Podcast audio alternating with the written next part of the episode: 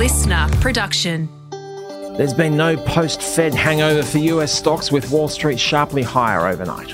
And Aussie shares expected to close the week higher on Friday, with the Bank of Japan handing down its policy decision later today. I'm Tom. And I'm Ryan. It's Friday, June 16. Welcome to the CommSec Market Update. Ryan, it's been a short week, but it has punched above its weight in terms of what it's delivered this week. I'm quite surprised almost to see the way that markets have taken all of this news in their stride, be it at home with the stronger employment figures yesterday. We had the Fed decision yesterday, softer Chinese growth numbers yesterday. Markets, European Central Bank overnight. Yeah, yeah. It's been a treasure trove this week of economic data and policy meetings, Tom.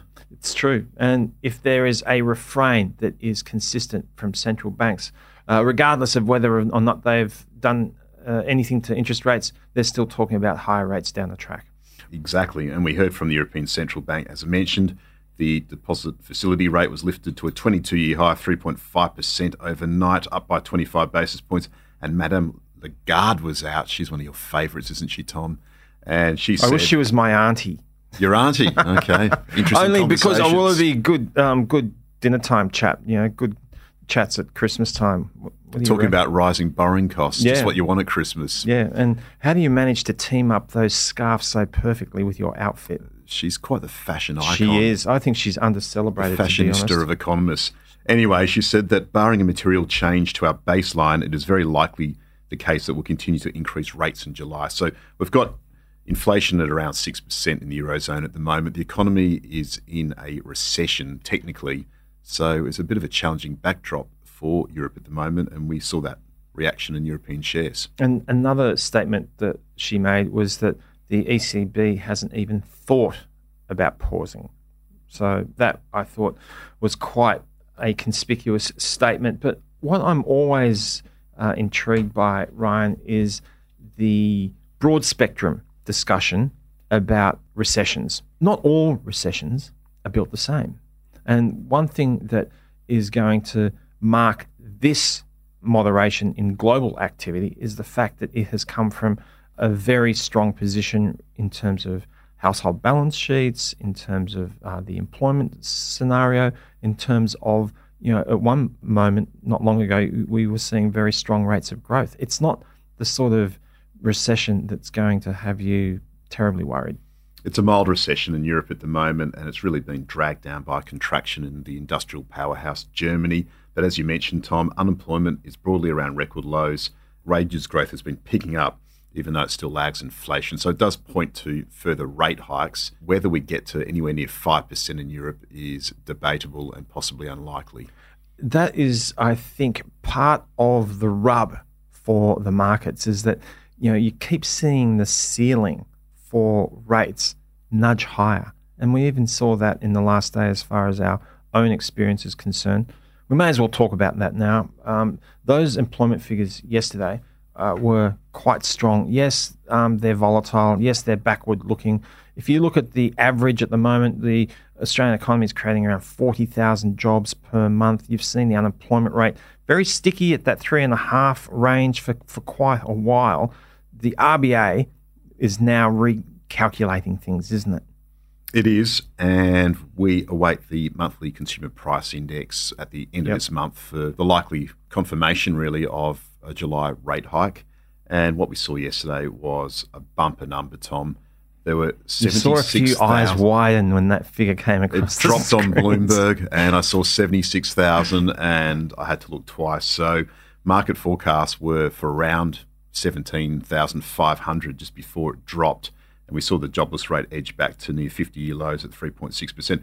The other thing to note was the workforce participation rate hit record a record high, high of yeah. 66.9%. So we've got more people coming into the labour market from overseas, more people in the labour market looking for work, and full time employment rebounded by 61,700 jobs in the month of May. So really what we did see was was a very strong outcome there, and the Reserve Bank is now in a bit of a pickle. Because we are such a calculation driven people, you know, we think in terms of spreadsheets and very precise calculations. Sometimes this is as much like making a cake. You know, you chuck in your strong employment, you chuck in your strong participation rate, you chuck in the immigration picture and you mix it all up. And it's not necessarily a precise answer. It's just like, where is this going to fall on the balance of probabilities? And at the moment, if you were thinking of the arrow being up, sideways, or down for inflation, it's still pointing up. It's pointing up, and wages are going up. So we saw the minimum wage case. We've got superannuation contributions lifting by 0.5% shortly, and also payrolls tax are increasing in Victoria. So at the end of the day, more more additions to that cake mix. Pay gains are out there. That's going to put some upward pressure on inflation more broadly, and therefore interest rates. Having said all that, market did reasonably well yesterday under the circumstances within that conversation. This morning, the futures are pointing to a gain of around four tenths of a percent for the local share market. So that all probably um, under celebrates what we saw on Wall Street, where all three indices were up by more than a percent. Uh, 1.2 in the case of the S&P 500, and the Nasdaq, the Dow Jones, uh, helped by a better session where the energy stocks weren't under much as much pressure as the previous session. Uh, the Dow up by 1.3% at the conclusion of the day. Ryan, I was surprised to see the drop in short and long term interest rates to the extent that we saw last night. So a 10 year government bond down by about eight basis points to 3.72%, and a two year Treasury note down by around five basis points to 4.65%. For humans listening and wondering what that all means, not the sort of environment that you would expect long and short term interest rates to fall by that margin, given what we heard from Jay Powell last night when he was, um, or yesterday when he was talking about the need for higher rates. It points to investors in the share market and the bond market moving in different directions at the moment. So, Clearly, in the bond market, there's expectations for a US recession, and that was reflected in the pricing there. The other thing to note as well is we did get some economic data. I won't go into the minutiae of that. We did see stronger than expected retail spending in the United States in the month of May, up by 0.3%, but import prices fell in May, and the annual decrease was the sharpest in three years. So once again, we are seeing a bit of a deceleration in those price pressures in the US economy. So perhaps that did feed into the narrative overnight of a risk event as far as shares were concerned, but a bid for US Treasuries or, or safe haven bid Indeed. for those government bonds. But, but just quickly for uh, newer listeners, just to unpack that very important point, you know, some of the ways that inflation can be generated within an economy are obviously, you know, when more people have money in their pocket, they'll go out and spend it. But the other very significant leakage to that picture is when you bring inflation into your economy from another place. And an import uh, is a great way of highlighting that. If you're having to pay more for something that is needed in your economy from another place, uh, that can be inflationary as well. Well, there's always been a lot of talk about China.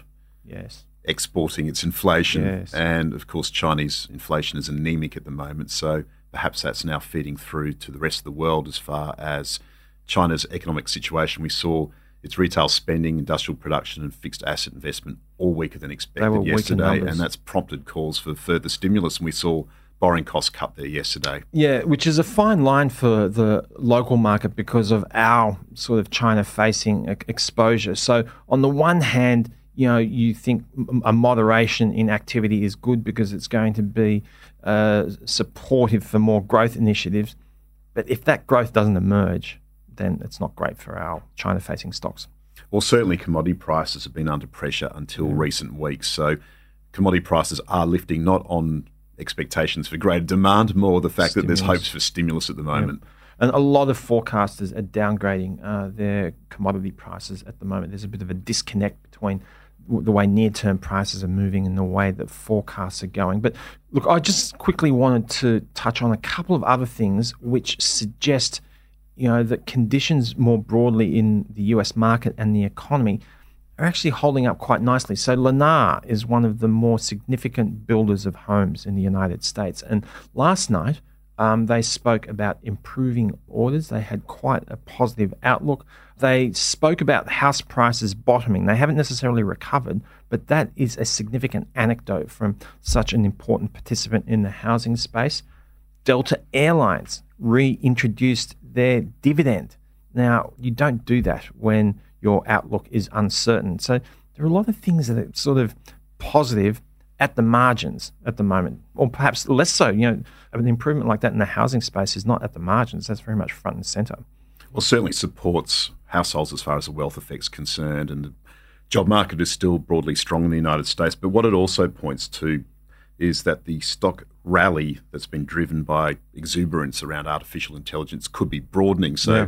we did see really that market breadth improve notably overnight and has done for the last few days. We've seen US shares up for around six consecutive sessions now. So we have seen the S&P 500 quite comfortably above that 4,400 level as well, and the Nasdaq 100's above or at its highest level since March 2022. So it appears as though we have seen a, a stabilisation to a rally in terms of what's going on at the moment, Tom. Which in many quarters was unexpected. So quickly, let's just uh, wrap it up, Ryan. We've got commodity prices doing quite well because of a moderation in the US dollar. So uh, all prices, which have had a bumpy ride this week, up by around 3% in both the case of the US and European benchmarks.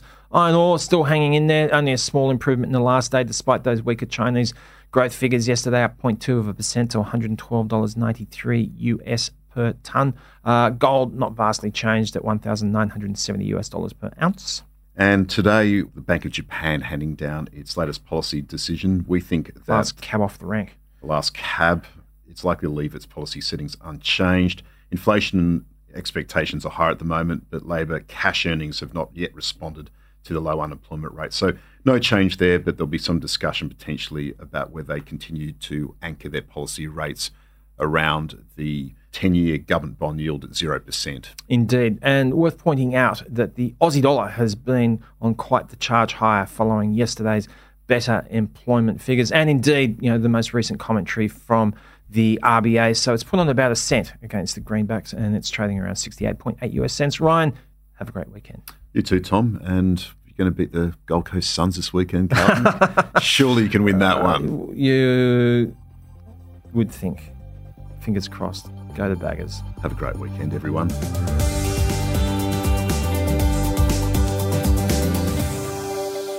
This podcast is prepared, approved, and distributed in Australia by Commonwealth Securities Limited, ABN 60067 254 AFSL 238814.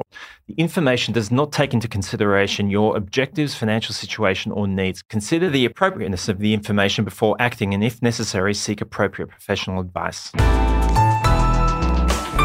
Listener.